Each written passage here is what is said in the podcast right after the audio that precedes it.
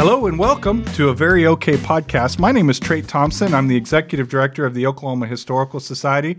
And with me, as always, is Dr. Bob Blackburn. Bob, it's always good to be with you. How are you today? Doing great, Trait. I'm adjusting to the cold weather reluctantly. The older I get, the less I like cold weather, but I guess I'll survive it. Well, I have to say that, growing up in Texas and now in Oklahoma, I'm not a tremendous fan of the cold weather myself, and it always sort of takes me by surprise when it comes because it seems like we always have a fairly warm November, and then in December can be a little cold, but once you get to January and February in Oklahoma, seem like the worst months for cold. Yeah. The only upside of that, over the years, Debbie brings this up all the time, we typically walked and hiked the Wichita Mountains in February. We would go more because of no rattlesnakes. Yes. Ticks aren't out yet, and not many people. And so over the years, we've been hiking the Wichita since 1974, and one of my favorite places in the world. But February is generally, when she was walking more, we would go down there 2 or 3 times a month, just spend the day. Yeah, the no rattlesnakes thing in the Wichitas, that's a benefit right there because I know if you start in April— and any time from April to October, you're gonna be saying hello to a few rattlesnakes out there, most likely. So, that's right. But that is an incredible part of our state. One of the interesting things is I watched the American Buffalo documentary that Ken Burns did, and the Wichita Mountains play a really big part in that documentary that he did, this is just for free for everyone, but go check out that documentary. It was really good. Yeah, it is very well done. Well, today we have a great topic to talk about, and I have to give a shout-out to my friend, Judge Thad Balkman, because he texted me a few months ago and said, Trait, you have to do a podcast on the Supreme Court scandal. And I said, okay, I'll put it on the list. As I sit down and make our list, usually about November of every year of the topics that we're going to cover, I remembered Judge Balkman and what he had said, and so here we are. Judge, this one is for you. Thanks for the suggestion. This is a great topic to talk about. This has all the things that you would want. It has tax evasion. It has intrigue. It has bribery. Anything that you would want in a podcast about Oklahoma history. And so we're going to talk about this one today. But before we get started, Bob, we haven't done this in a little while. I think we should talk about some movies. Oh, so, absolutely. So let's talk about movies that have to do with courtroom drama, courtroom intrigue. Do you have any favorites? Well, and too, especially with today, we're talking about this combination of both courtroom drama and culture. You know, the culture always defines our institutions, whether it's in South America or United States or Europe.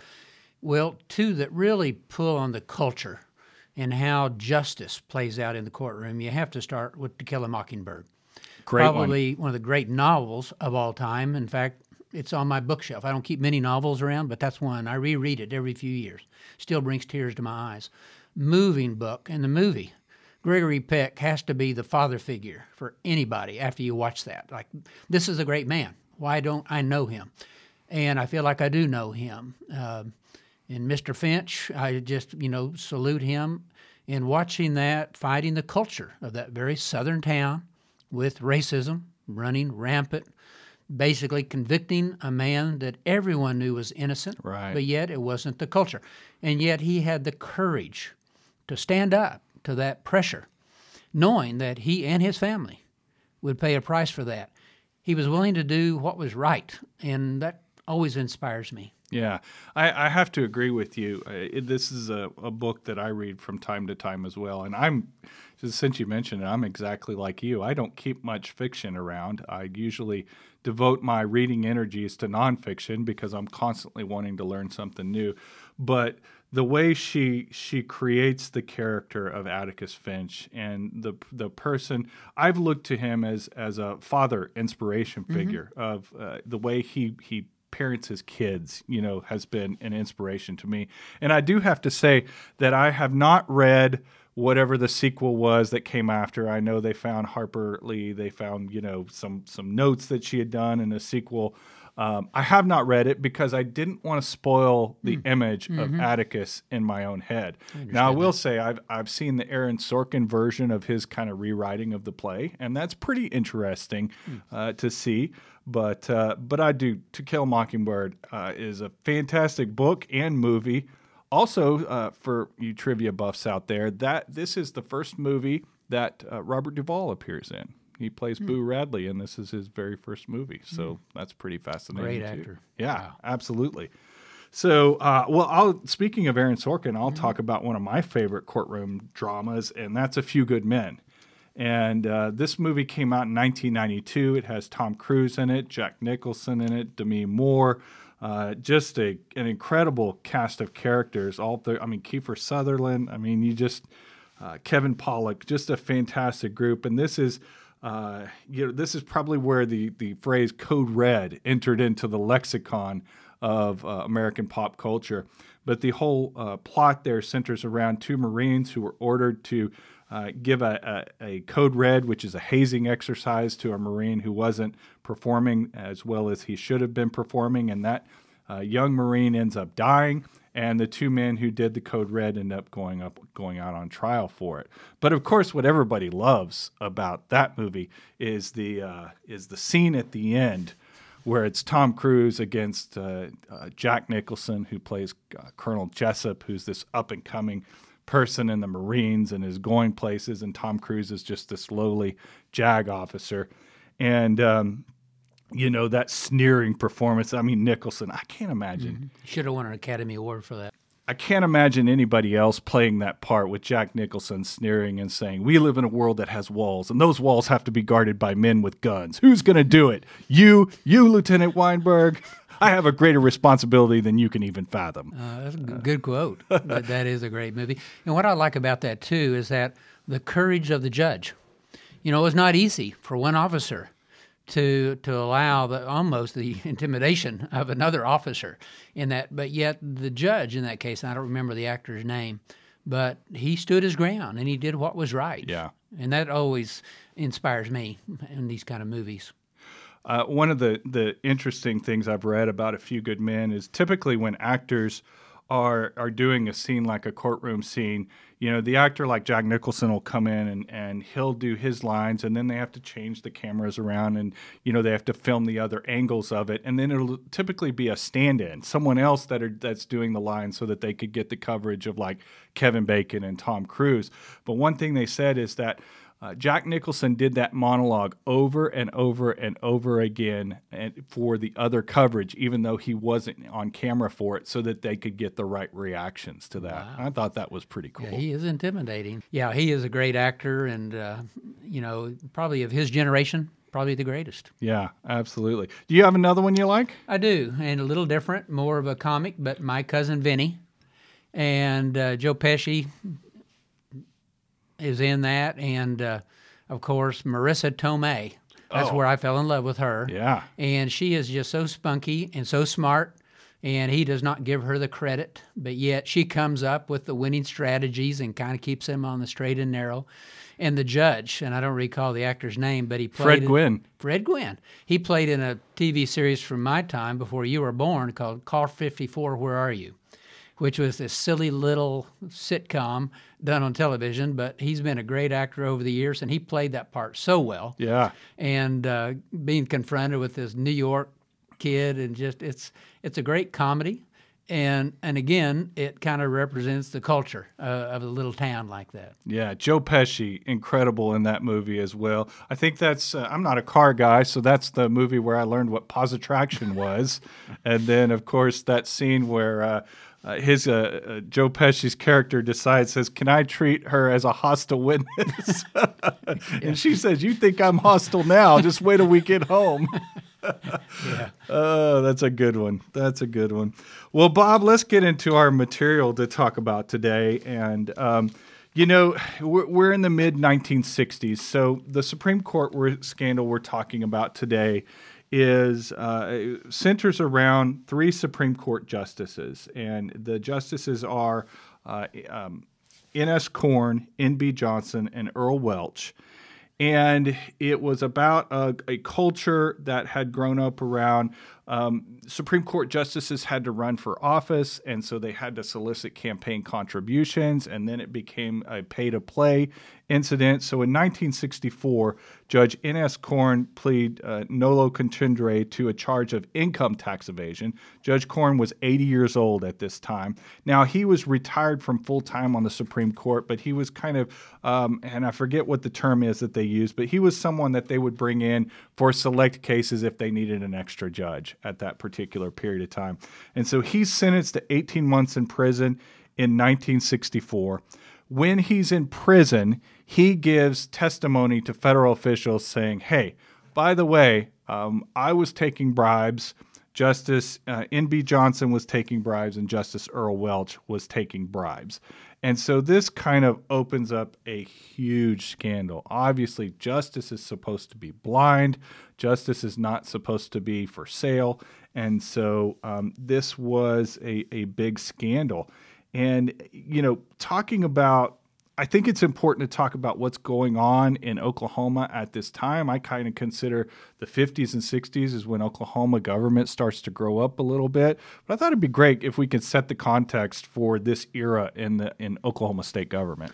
Yeah, the fact that there were only two Supreme Court justices impeached doesn't mean there weren't other incidents of bribery. Just that they're the ones who got caught. Right. And this really comes out of partly the Oklahoma political culture. And it would be similar to a lot of rural states, especially in the Mid-South, Louisiana, even Texas and other states. But in the South, and I was thinking about how I could phrase this, but I think the best description is it was a good old boy network from the very beginning. And you have to go back to the Constitutional Convention again in 1906 and 1907. Oklahoma is a rural state. Oklahoma City in 1907 is only about 50,000 people. Tulsa is probably less than 20. And so you have two small cities, villages really, trade territories that are so ingrained with rural Oklahoma. It is a rural state. And the people who had come here have a distrust of big government. They have a distrust of money. Whether you're a banker or a railroad official or a businessman, don't trust those people. And you don't trust the politicians of the Gilded Age, of the 1890s. And you get the populist reaction of that nationally. But here in Oklahoma, with all that distrust, then you throw in the Scots-Irish culture of local is better in every instance, is that out of the Constitution, almost all elected officials or all executive officials in government are elected by the people. Right. You even have mining inspectors elected by the people, as if the people can judge who's going to be the best mining, the assistant mining inspector, the auditor, goes on. And so as little centralized authority as possible. And any time you do that and you spread the influence around a lot of people from a lot of parts of the state, you open the gates to abuse of that authority. So bribes, we see it most clearly as the reform effort started gaining momentum in the 1930s. It finally peaks in the 1980s with the county commissioner scandal, which is probably the greatest example. We've done a podcast on that before. Right, we have talked about that. But really, that fighting back against that good old boy, local is better, even if they're a crook, they're our crooks, they're from our valley, we know them, good family, yeah, they took a bribe, but so what? So you're not going to be prosecuted. The local judge, no way, is going to convict them. And so that filters up from the county level to the legislature to the Supreme Court. And it really is a system that's out of control in a lot of ways. Fortunately, we had people who said, we can do better. Starting in the 1930s, one of my favorites, E.W. Marlin, founder of Conoco, Marlin Oil before that, becomes governor, elected in 1934, takes office in 1935. He says, we got to reform government. The Oklahoma Highway Patrol in 1937 is an example. How can we put higher standards on the law enforcement community, which is really where justice begins? You can write a law, what's illegal, what's legal, and you can adjudicate it, but in the middle, you've got to enforce it. And if people aren't enforcing it, the system breaks down. Yeah. And it had been. County sheriffs, sitting in the bootlegger's office playing cards was a very common sight. Seeing the county sheriff as a kid, and I'm not going to say what county, but going with my dad to an Elks Club with a slot machine, with him giving me dimes to play the slot machine. There's the county sheriff at the next table. That's just the way it was. Yeah, it look the other way. It would look the other way, get along, go along. But the reform movement gains momentum in 1940, 41. People vote to really take the corruption out of the higher education system and create state regions for higher education. And at that point, it's constitutional. It's separated somewhat from the political process. And it's structured as such where it had higher standards, could attract better people, and you get more stability in higher education from the 1940s on. Then we see it again in repeal of prohibition. We had a corrupt system. I'll implicate my dad here, statute of limitations are gone, a highway patrolman. He said it was very common that they were told what bootleggers to pop, which ones to let go. And so that was just the way it was, even with the highway patrol. And he said they'd take a load of booze down to the county sheriff, and before everyone left, sheriff would be passing out, whiskey bottles saying, we don't need all this for evidence, we just need one case.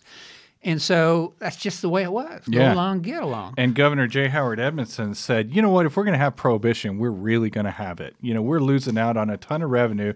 So he started cracking down on it. And that's when everybody started saying, you know what, having legal alcohol wouldn't be such a bad thing. Exactly.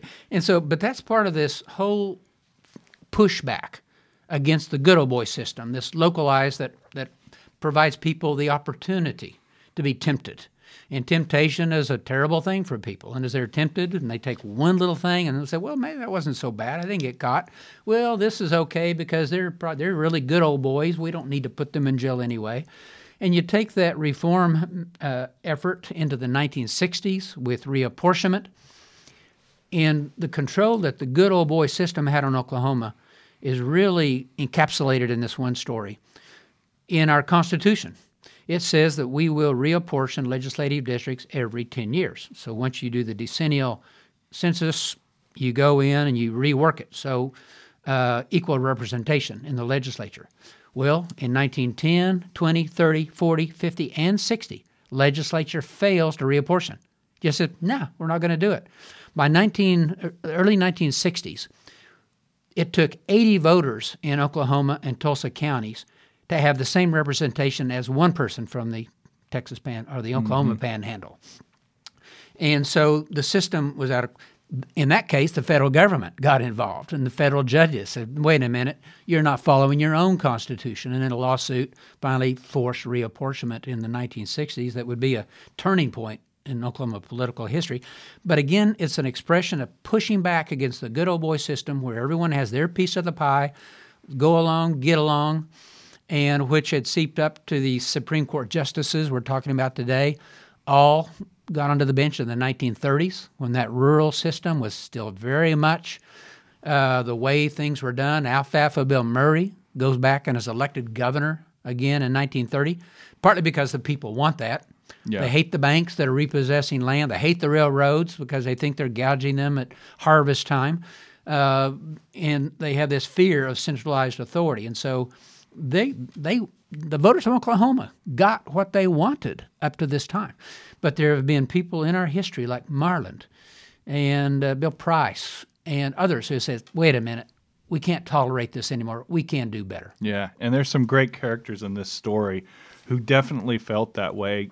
Henry Bellman was certainly one of them, G.T. Blankenship, Justice William Berry, who kind of cracks this thing wide open. And so getting into the details here, in January of 1965, a federal judge named Stephen Chandler gets alerted that there is this report out there of Justice Corn's testimony to the federal officials.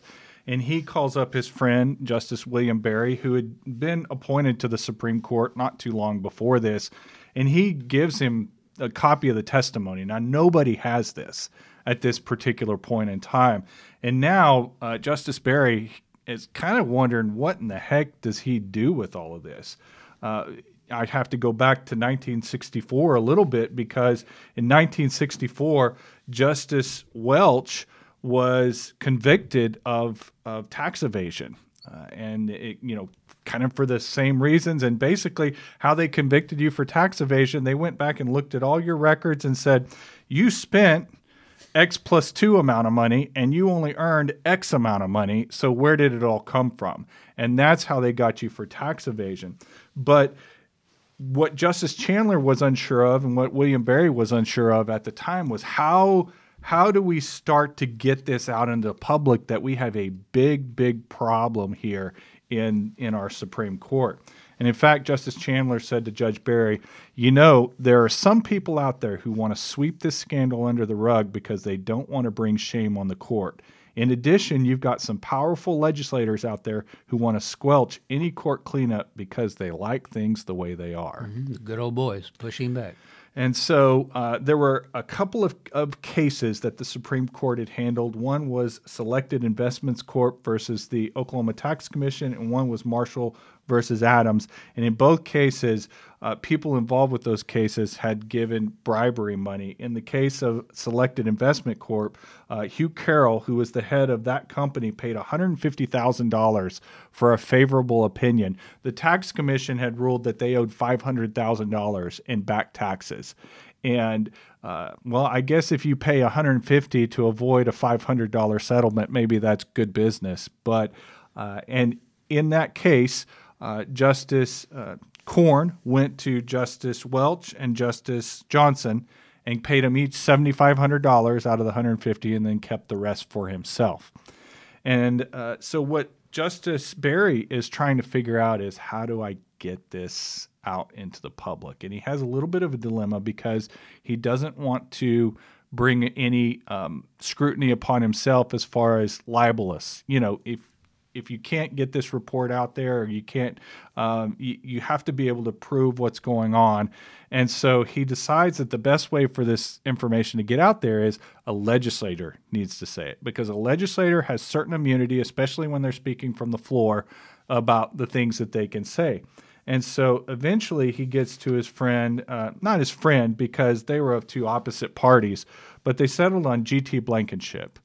And G.T. Blankenship had been elected to the House of Representatives in 1960, and by 1965, he's the minority leader in the House, which, as a Republican, you have not much power at all, except maybe a little more power now because Henry Bellman, the governor, is a Republican. So G.T. Blankenship decides that he is going to get up on the House floor, and he's going to announce that this bribery scandal is going on in the Supreme Court. Now, one of the interesting things about reading about this is Justice Chandler, Justice Berry, G.T. Blankenship, they were all a little bit afraid to do this because they were afraid that somebody was going to basically kill them for speaking out about this. And in fact, G.T. Blankenship's wife, G.T. Blankenship was 36 years old at this time, and his wife implored him, don't do this. I love this quote that he comes back with because these are the types of people that you want in public office. His quote was, I know, but one of the reasons you run for public office is to perform a service that needs to be accomplished. Yeah, he's one of my heroes as well.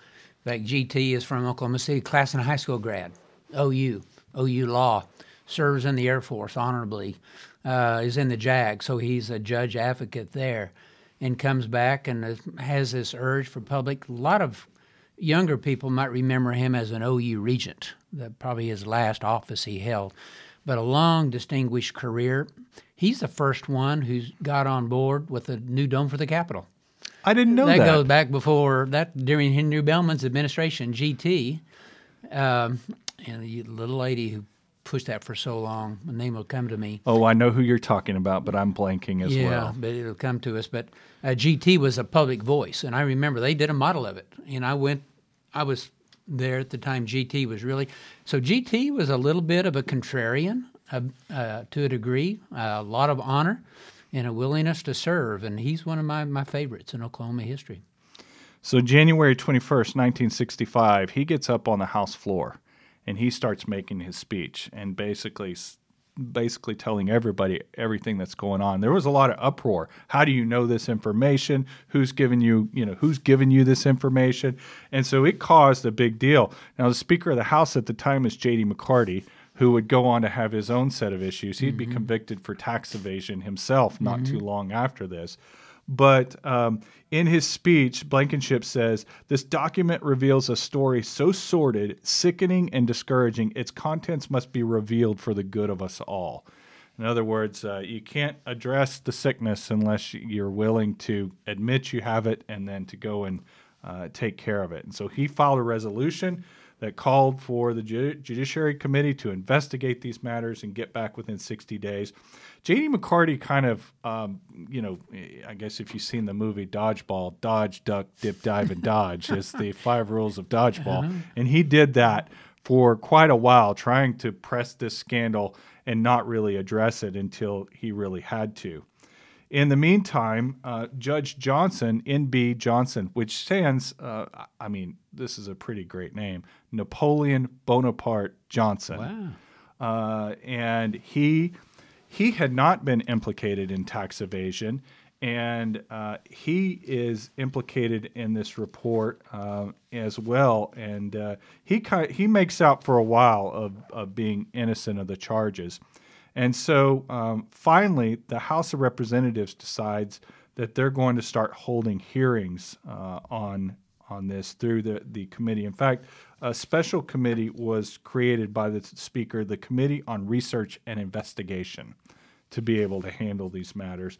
And the House finally starts having hearings in March of 1965, and some information comes out. And I think this is pretty interesting information.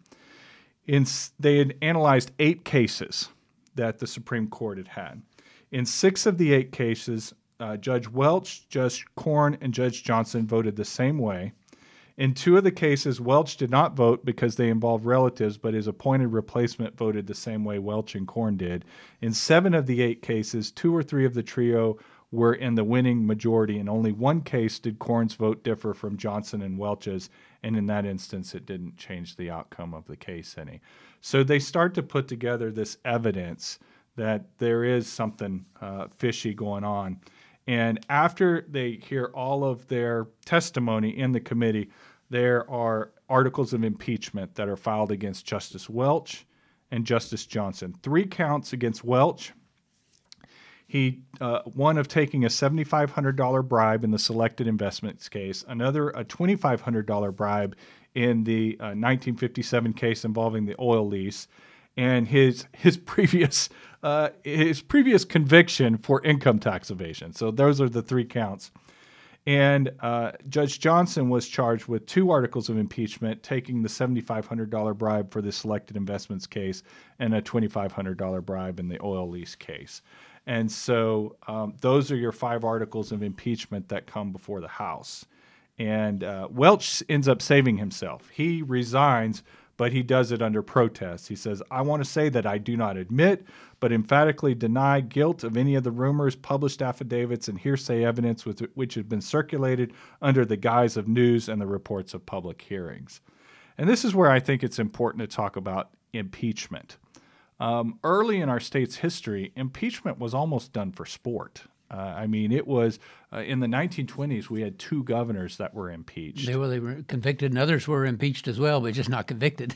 Right, exactly. But this seems to be a more serious case. And so I think it's important for everyone out there to understand the process for impeachment. So, and we've become a little bit familiar with that in our current time because we've had a couple of presidents impeached within the last 30 years. Clinton was impeached over the Monica Lewinsky affair back in the late 90s, and then Trump was impeached twice. But impeached doesn't mean convicted. And so there's 2 parts to this process. One is that the House of Representatives votes on impeachment, but the Senate is where the trial happens. Mm-hmm.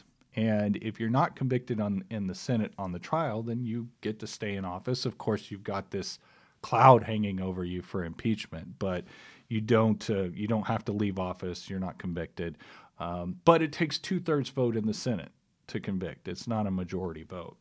And so the House votes for the impeachment against Justice Johnson by 90-6 on the first count and 88-8 on the second count of impeachment. So now we go over to the Senate. Well, typically in the Senate, the Supreme Court justice is the one, Chief Justice is the one who presides over the trial. In this case, he recused himself because this was a Supreme Court issue. And so we get Roy Grantham, who was a senator out of Ponca City. He's going to be the judge in the trial. And so the accused is allowed to have attorneys. And so Justice Johnson has his attorneys who are representing him. And it's just like a court case. It is examination and cross-examination and presenting of evidence, and the judge rules on what questions can be asked and what questions can't be asked. And it's a pretty interesting because you've got this judicial process, but it's a political process as well. And so this is a pretty fascinating to me. So they start the trial in May of 1965. And they go through and they call character, you know, Justice Johnson calls character witnesses who said, he's an honest guy, he's been my friend for years. And but when it gets time to start examining his bank accounts, that's where things kind of fall apart for Justice Johnson and say, well, what about this money? You know, and Hugh Carroll comes on board, the person from Selected Investments. He testifies that he gave $150,000 to Corn, and then Justice Corn comes and testifies, and he testifies that he gives the money to Justice Johnson and Justice Welch. And that really is kind of the nail in the coffin for him. And so when it comes time to vote, both of the articles of impeachment passed 32-15, and we end up with an impeachment there. And that is the stain on the record, if you will. That is the 1965 Supreme Court scandal. And it is certainly a black mark in Oklahoma history. But it's an important part of Oklahoma history because it leads to necessary reform. Mm-hmm. It does. And I first heard about this in detail from one of my political mentors, Denzel D. Garrison, from Bartlesville, America, grew up in Norman. Denny was on the Historical Society Board of Directors for probably 30 years and president in the early 80s when I first started learning. And then he was my political guide for the next 30 years of my career here at the OHS. And Denny was one of the prosecutors in the Senate. He was among the minority, and there were only a few Republicans in the Senate then. I think you could count them on less than two hands. And he was one of the prosecutors because he was a trial attorney. And he told me stories about that. And he said, yeah, they're guilty. And he said it went a lot deeper than that, but they didn't have enough evidence to keep going. But Denny was an eyewitness to that. I wish I had set him down at the time and said, Denny, let's get this on tape. One of those moments, and now Denny is gone. But he had a role in that, like Stephen Chandler, who I always admired as a federal judge, a little bit of a wildcatter among, he was kind of alone on a lot of decisions. He was kind of a loner in a lot of ways on the bench. But I met him, and he gave me a tour of Oklahoma City one time. So I met Stephen Chandler. Wow. His older brother was a partner with G.A. Nichols when they got into the real estate business in 1918. But Chandler, Blankenship, Denny, Henry Bellman, I think, has a role in all of this. The fact that they were all part of changing history and setting the stage for what we have now. And I think we've had a great system since then. It was like a wake-up call. And people said, wait a minute. Is this the way it's been? Maybe we can do better. And asking that question, it comes about, and I think our guest today is going to shed some more light on that. Yeah, and before we get to our guest, I do want to mention, because I looked up Justice William Berry's history a little bit too, and after looking up his history, it is no surprise to me that he was a person who was not afraid to move forward. He was captured by the Japanese in 1942, and he was a POW during World War II. He escaped from his POW camp in Japan, was recaptured, and then sentenced to death.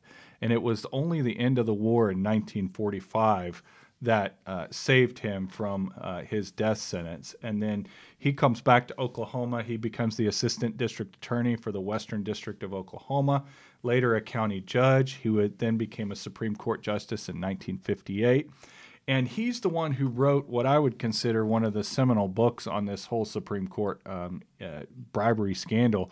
It's called Justice for Sale, The Shocking Scandal of the Oklahoma Supreme Court. And I would encourage anybody out there to pick up a copy of this. You'll do a much deeper dive than we've been able to do today.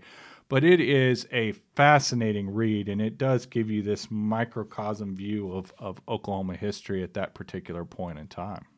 Yeah, the Berry family, in large part, are pioneers in Oklahoma and the legal profession, and I admire the Berries a lot. Yeah. Well, I do want to get to our next guest, and we're going to be excited to hear from one of my favorite people, Jari Askins. Yeah, and Jari and I go way back. She and my wife were elected to the legislature the same year, 1994. Jari, of course, from Duncan at the time, but she and Debbie officed together in their first years in the legislature, and I've known Jari since then. I've always admired her. She served the state honorably after the legislature, lieutenant governor, ran for higher office, but now is serving the state still to this day. When I think of public service, Jari Askins, you know, has that in aces. Absolutely. All right, let's meet Jari. I'd like to welcome into our podcast Jari Askins. Jari Askins currently serves as the Administrative Director of the Courts, where under the supervision of the Chief Justice of the Oklahoma Supreme Court, she coordinates judicial operations and personnel throughout the state. The Administrative Office of the Courts also provides leadership and staff support for the Judicial Nominating Commission, the Oklahoma Children's Court Improvement Project, the Board of Certified Courtroom Interpreters, and the Oklahoma Access to the Justice Commission. Jari served as a special judge for the District Court of Stephens County from 1982 to 1990. In 1991, the governor appointed her to the Pardon and Parole Board, which elected Jari as its first female chairman. She later served as the executive director of the Pardon and Parole Board and as deputy general counsel in the office of the governor. In 2014, Governor Mary Fallon called upon Jari once again to lead the Pardon and Parole Board by serving as the agency's interim executive director. In addition to all of this, she was elected to the House of Representatives from District 50 in Duncan and served her full 12-year term limit. During her last term, she became the first woman to lead a caucus in the Oklahoma legislature when she was elected Democratic House Leader. She was elected Lieutenant Governor in 2006 and served until 2011. Jari, it is great to have you as our guest today at the podcast. Thank you so much for being here. Thanks, Trait. It's a pleasure for me to join you. Well, Jari, that's quite a resume, and I would say that you've certainly made your rounds throughout the halls of public service, starting out in Duncan and working your way through the Pardon and Parole Board and serving as lieutenant governor. You, in your current position, you have a front row seat to the operations of the judicial system in the state of Oklahoma, correct? You know, it's really gone full circle for me because, yes, my first entry into public service, not just community volunteer, but public service was as a judge in Stephens County. And so now to be the administrative director of the court for the last almost 8.5 years, it is like coming back home to what I started off doing, but being able to use everything, every experience that I've had in between. Can you talk a little bit about your daily life in your current position? What does it entail being the administrative director of the courts? Well, that's a great question because a lot of people don't focus on the word administrative. So really and truly, my office and the administrative office of the courts, our staff, conduct the business side of the judiciary. We don't, anything that is non-adjudicatory. I don't have anything to do with who sets a hearing in Carter County or a probate decision in Tillman County or criminal cases or cases on appeal. I don't even know what are on those courts' dockets. However, if they need court reporters or secretary bailiffs or if our appellate judges are looking for staff attorneys, our office helps with the onboarding of new employees, and we have a centralized payroll for the judiciary in Oklahoma. So for all 244 trial judges and the 26 appellate judges, my office does the payroll, we do the HR, and then you mentioned several boards. We staff and help certify, the work with the Board of Examiners for certified courtroom interpreters, for shorthand court reporters, so anything that's kind of court-related. And you make the trains run on time. Well, that's the goal, and I have really wonderful people that work there. Some we've had some retirements over the last few years, and many of those people had worked 20, 30 years for the court system in Oklahoma, and so They do a great job, and they do a really super job during the months that the legislature's in session, when I'm at the Capitol looking at legislation that can have an impact on court processes, that can have an impact on our court's funding, as well as being available to answer questions or participate in discussions on issues like criminal justice reform that may not have a specific court component, but because of my previous experience, and I carried a lot of criminal justice bills as a legislator, so I'm involved in a lot of those discussions. Well, today we've been talking about the 1965 Supreme Court scandal. And this was a major scandal that made national news throughout all over the place about justices. We had Justices Earl Welch, Justices N.B. Johnson, and Justice N.S. Corn, who were taking bribes to affect the outcome of certain cases that came before them. And this was a big deal. And in 1965. Really, in 1964, we have Corn is serving out his sentence in the penitentiary, and he makes a statement to federal officials at the time and says, hey, by the way, I was taking bribes, and Justice Welch was taking bribes, and Justice Johnson was taking bribes. And that was a major bombshell, and that works its way into the hands of William Berry, who was a Supreme Court justice at the time, and then ultimately works its way over to the legislature, and Governor Henry Bellman was governor at the time. And I'd really like to just hear your thoughts about that scandal, and how does the court today, is it still in the back of the court's minds in terms of any operations or how things work? I know, and we're going to get into this, that we get into the creation of the Judicial Nominating Commission with the idea to try to take partisan politics out of the judiciary. But how, in your opinion, did this affect the court? Well, I think what's important to remember at that time is I was not an adult. I was not even a teenager. So most of what I know, I have learned through history and through my work in state government. But I would tell you what I do remember, at least prior, to my teenage years. I remember there being campaign signs for judicial positions.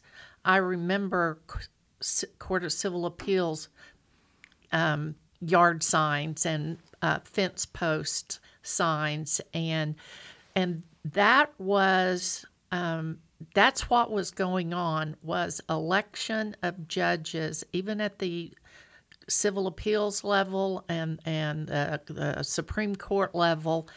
So it wasn't just the trial courts, and they were elected on a partisan ticket at that time. And so the monies that were later learned to be offered to members of the Supreme Court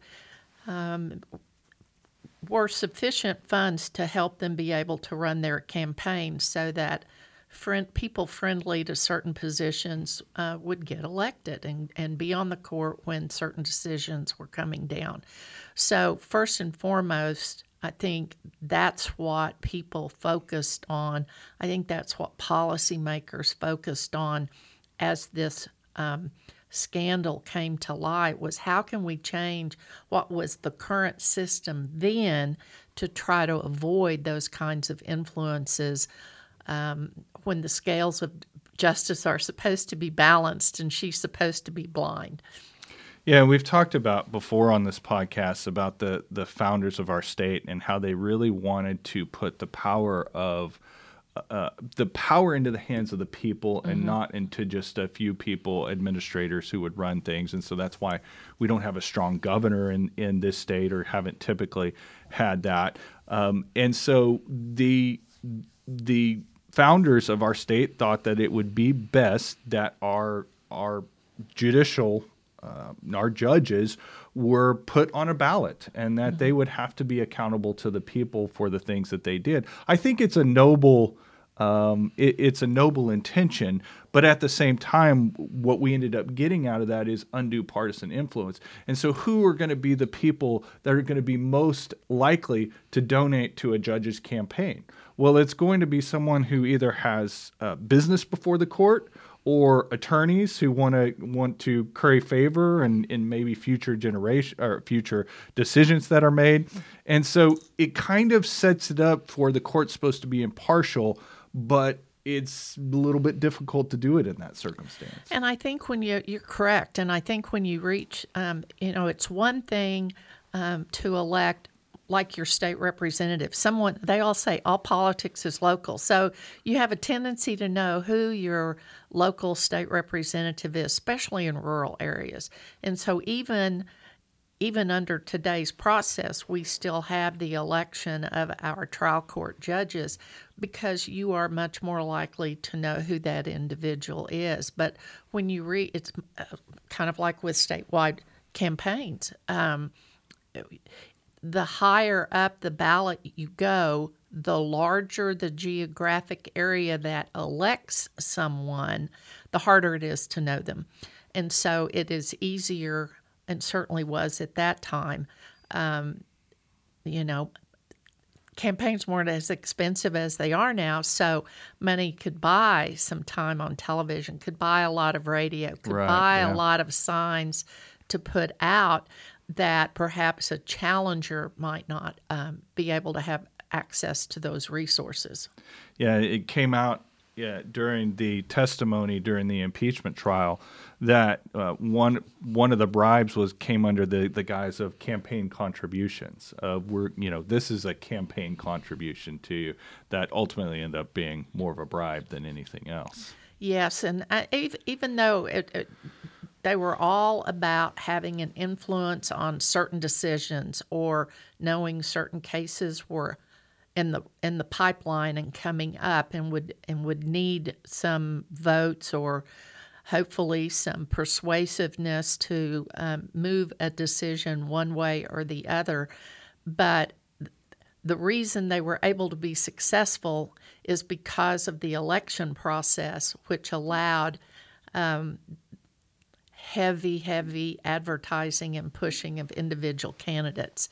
And I do think that once all of this came out, when the great minds that were thinking, how do we improve this, how do we make the justice system truly an independent and fair judiciary, I think that's why they looked at removing partisan elections from the process and began to look at, well, how do we vet these individuals? And the idea of the Judicial Nominating Commission was born. Yeah, so let's get into that. After the impeachment of Justice Corn, Justice Welch had resigned before the trial started in the Senate. Governor Henry Bellman, he issued a statement, and one of the sections of the statement said, "As governor, I now call on all citizens and responsible organizations to join in cooperative action to bring about the future selection of judges on a nonpartisan and non-political basis, in order that we might have the best informed, experienced, and dedicated persons on our courts of justice, and that these courts be completely free of political and partisan influence." And so, Bellman sets it out of this is our goal here. We've got to move past this scandal. We've got to have confidence in the courts as we move forward. And the Oklahoma City Times wrote in an editorial, do we want reform? It must be obvious to all by now that we must do something about changing the method of selecting our judges. How can anyone be happy about the fact, now so vividly underlined, that a judge must depend for his reelection on campaign contributions from some of the very attorneys and firms who appear in the court? And so we get into Governor Bellman appoints an 18-member committee. It's chaired by Earl Sneed, who was the dean of the OU Law School, and they were to prepare recommendations for judicial reform. Sneed was an advocate for the Missouri system, which justices are appointed by the governor and then are elected or rejected by the voters after a probationary period. The Oklahoma Institute for Justice proposed a modified Missouri plan, which ultimately ends up pretty much what happens, which was a nomination by a commission, a list of 3 qualified persons is put forward to fill the vacancy, and then it's a provisional appointment until an election occurs. That's right, and that's for the appellate judges, and the governor still has the ability to make an appointment if there's a vacancy at district judge or associate district judge until the next general election, and then those trial court judges are elected, but on a nonpartisan ballot. And how important do you think it is that it is on a nonpartisan ballot? I think it's very important, and remember again, I go back at my first effort in public service was as a judge, and so my position as a special judge was appointed, but I still was subject to the same code of judicial conduct as the elected judges, which meant I was not to participate in any partisan political activities, not to be engaged at all. And the more you're in a smaller town, it may limit some of the things you get to go do, but that's what I signed on for, and that's what I was used to. And so as it never occurred to me that judges would be political, because the ones I worked with and that I had grown up around, if you would, through my legal career, were very adamant and steadfast in following the code of judicial conduct and carried themselves at all times, that if there was any appearance of bias or favoritism, they stepped aside from a case so that they could remain independent and fair. In 1967, June 11th, 1967, there's 2 state questions that go on the ballot. Mm-hmm. One is State Question 448. The other is State Question 447. State Question 447 established the Judicial Nominating Commission that would submit names to the governor for appointment. Every 6 years, the justices would run on retention ballots. State Question 448 set up a 2-level system, with trial work being handled by the district court and appeals work being handled by the Supreme Court and the Court of Criminal Appeals. And it also eliminated the Justice of the Peace courts as well. So this 2-pronged state question, and what's interesting about this is there was language that said that both had to pass or neither would pass. So this was a 2-for-1 deal, so to speak. And this is what sets up the current system that we have today. Yes, it is. And, I can't imagine what it was like trying to, after the ballot initiative, after things passed, after those 2 state questions passed, the efforts then with the legislature to pass the guidelines to make the constitutional provisions work, because that was the responsibility of the legislature at the time, and trying to anticipate establishing a system that would be vastly different than what the state had previously experienced. And statehood. Since statehood, exactly. Over 60 years, over 60 years. And that would also then stand the test of time, that would be sustainable. And I think that those who helped organize that, who helped draft the structure, are to be commended for their foresight and their efforts in trying to make sure that the people of Oklahoma who appear in any court can feel comfortable that they have an unbiased, independent, impartial jurist making the decision. There's been some tweaks to the makeup of the Judicial Nominating Commission over the years, and I'd like to talk a little bit about the makeup of the commission today, and then I'd love your insight over sort of the how it functions on a on the ground basis, if you will. There's 15 commissions. 9 of them are non-lawyers. Correct. Which you would, once again, you would expect that you would have more lawyers than not. But on this commission, what's the reasoning behind that, do you think? Well, when the commission started out, there were 6 congressional districts in Oklahoma at that time. And so there are representatives on the nominating commission, 1 lawyer and 1 non-lawyer from each of those 6 districts as they existed at the time the JNC was created. The 6 non-lawyers that are appointed by the governor, 1 from each of those old 6 districts.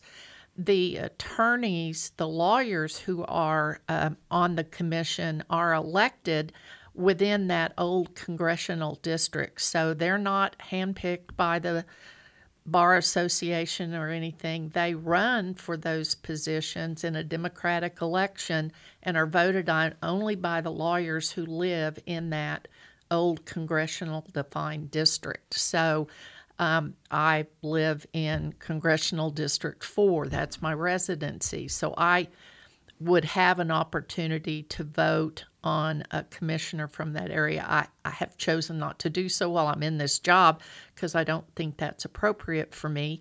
But I don't have an opportunity. I don't vote on whoever the lawyers are on the ballot out of Tulsa or out of the Panhandle.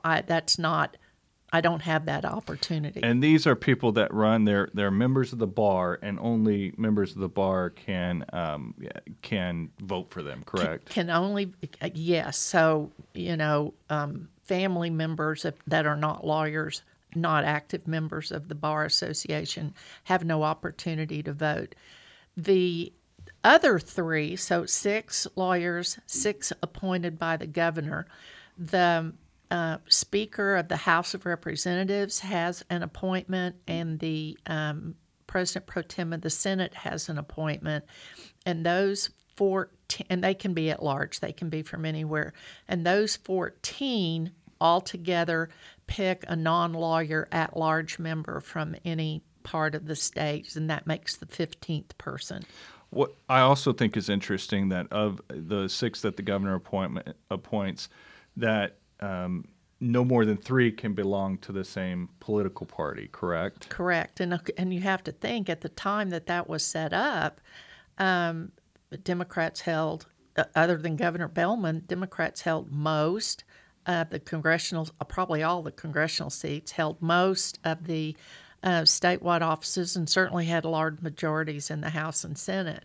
And the opposite of that is now true. And so it wasn't like it was a real close divide back at the creation of the JNC, but that is correct too. I think it, again, is an effort to try to avoid the political influence.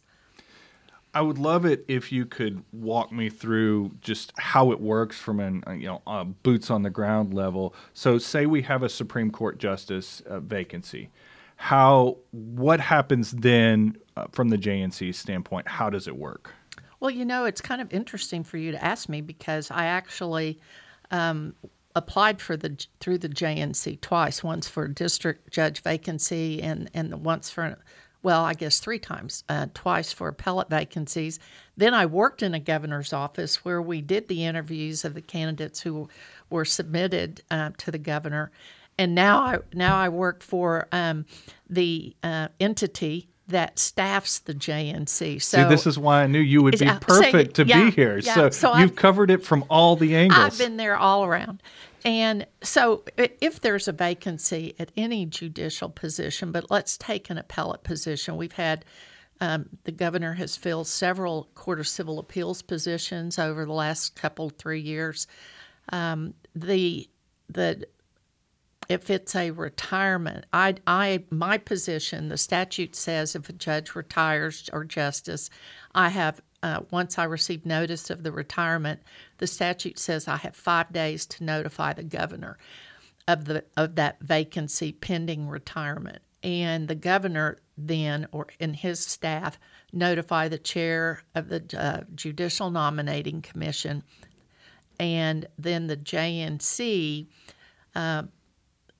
posts the notice through the Oklahoma Bar Journal, and we post it on the JNC website, which links to the application, gives the deadline for when the applications are due. For the last 3 years, Jim Webb, when he's no longer a member of the JNC, he is term limited off, but when he was chair, he really focused on sending out notice, whether they may never have been published anywhere, but he would send out notices to media that there was a vacancy or that these people had applied, and encourage responses. But it has to be published so many times in the Oklahoma Bar Journal. So we post the notice with the deadline of when applications are due, and then assuming that there are 3 or more applications. If there's not at least 3 qualified individuals who apply, then meeting the constitutional qualifications, we have to reopen the position. That's not a problem on appellate positions, but the deadline passes for the applications to be due. The JNC staff, depending on how many there are, if there's as many as 15 names, the JNC may meet, and probably will meet, and reduce that number down to 7 or 8 or whatever they think is the appropriate number.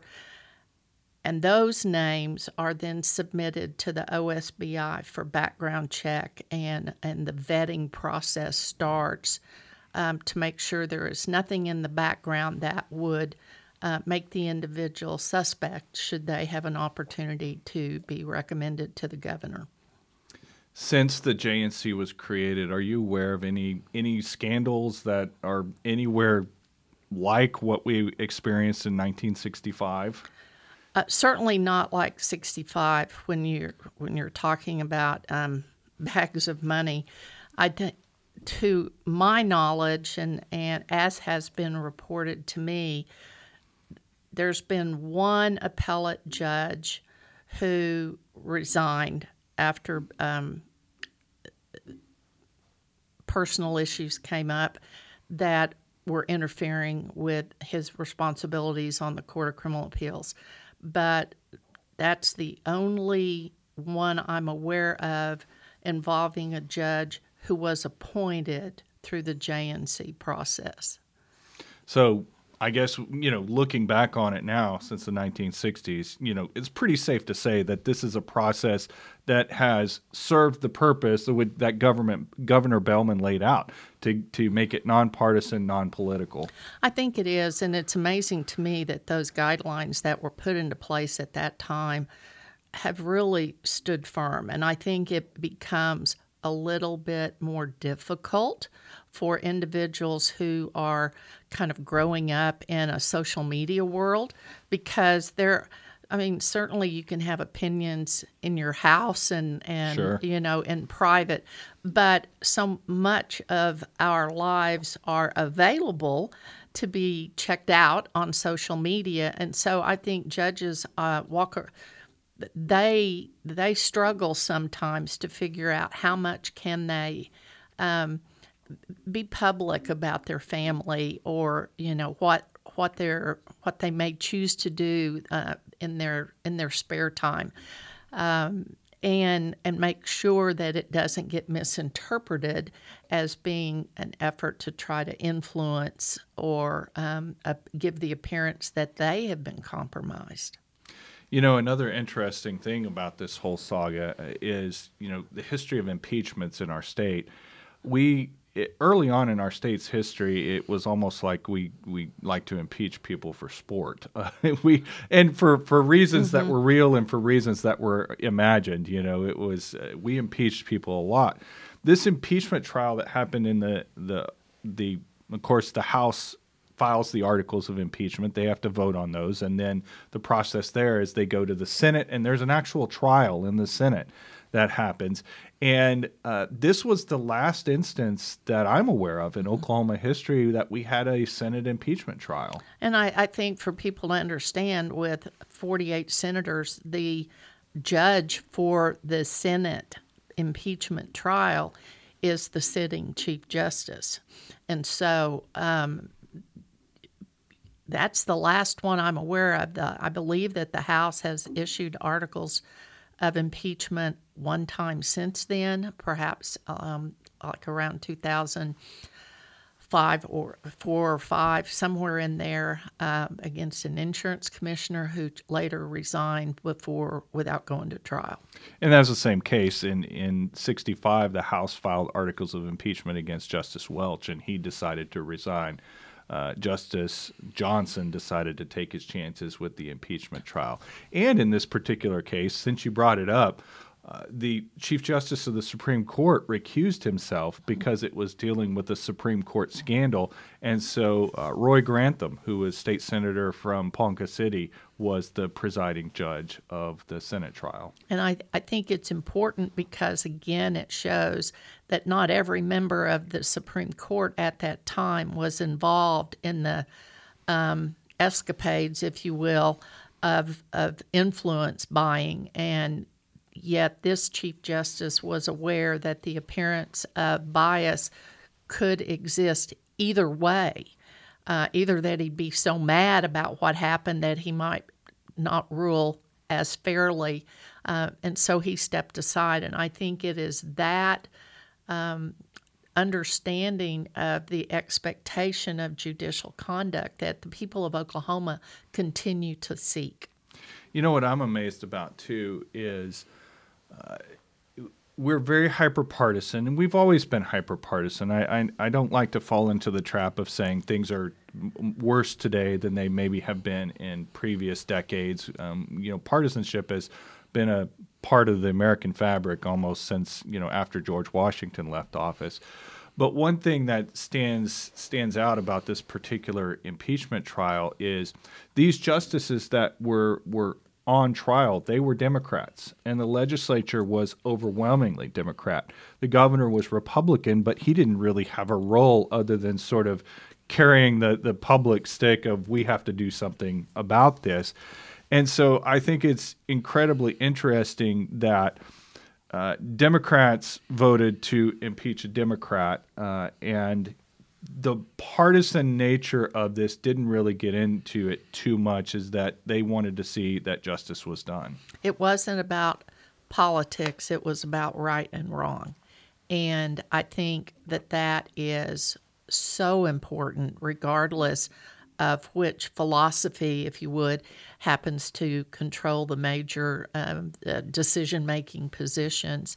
The men and women that I tend to work with out at the state capitol, I think, feel that same way. That it's and we sometimes see that in the way they discipline over the last 10 years members of their own caucuses when different things have happened, both inside the Capitol and outside. Right. Well, I just want to say from a personal standpoint that I admire you so much. You have a legacy of public service. You've dedicated your life to public service. And from what I've known you for several years now, and we've worked together on a few different projects. And I've just always admired how much your thinking goes to what's the right way of doing things and what's the best for the people of Oklahoma. And I just thank you for your legacy of public service, because it's an inspiration to me personally. Well, thank you. And I have, even when I was in the legislature and had an opportunity to speak to groups of judges, maybe at their judicial conference, I said this then, that was long before any statewide races for lieutenant governor or otherwise, and that I fully believe that because I got my start in public service as a judge, as a decision maker, as a person who was charged with listening to everything that was given as evidence in my courtroom before I made a decision, that those traits guided me as a legislator, and as lieutenant governor, and I hope guide me now in my work at the Capitol. And that it's I come from a background of trying to figure out what's the best answer for the problem that's in front of us under the rules of law. And I think if I can do anything to help more younger public servants learn how to do that, then I think all of the decisions they make will be better.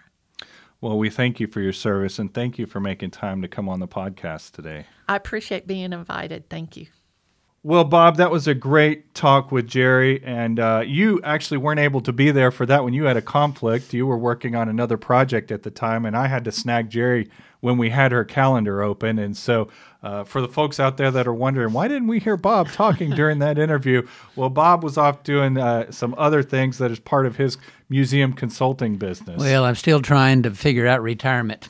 And so far, I haven't found out exactly what retirement means. It just means changing, and as a consultant. But I'm having a blast writing books, and just finished a book on Tom Love, a tribute to him that just was inspiring to me, and some museum projects. So, yeah, I'm having a good time. Sorry I missed that.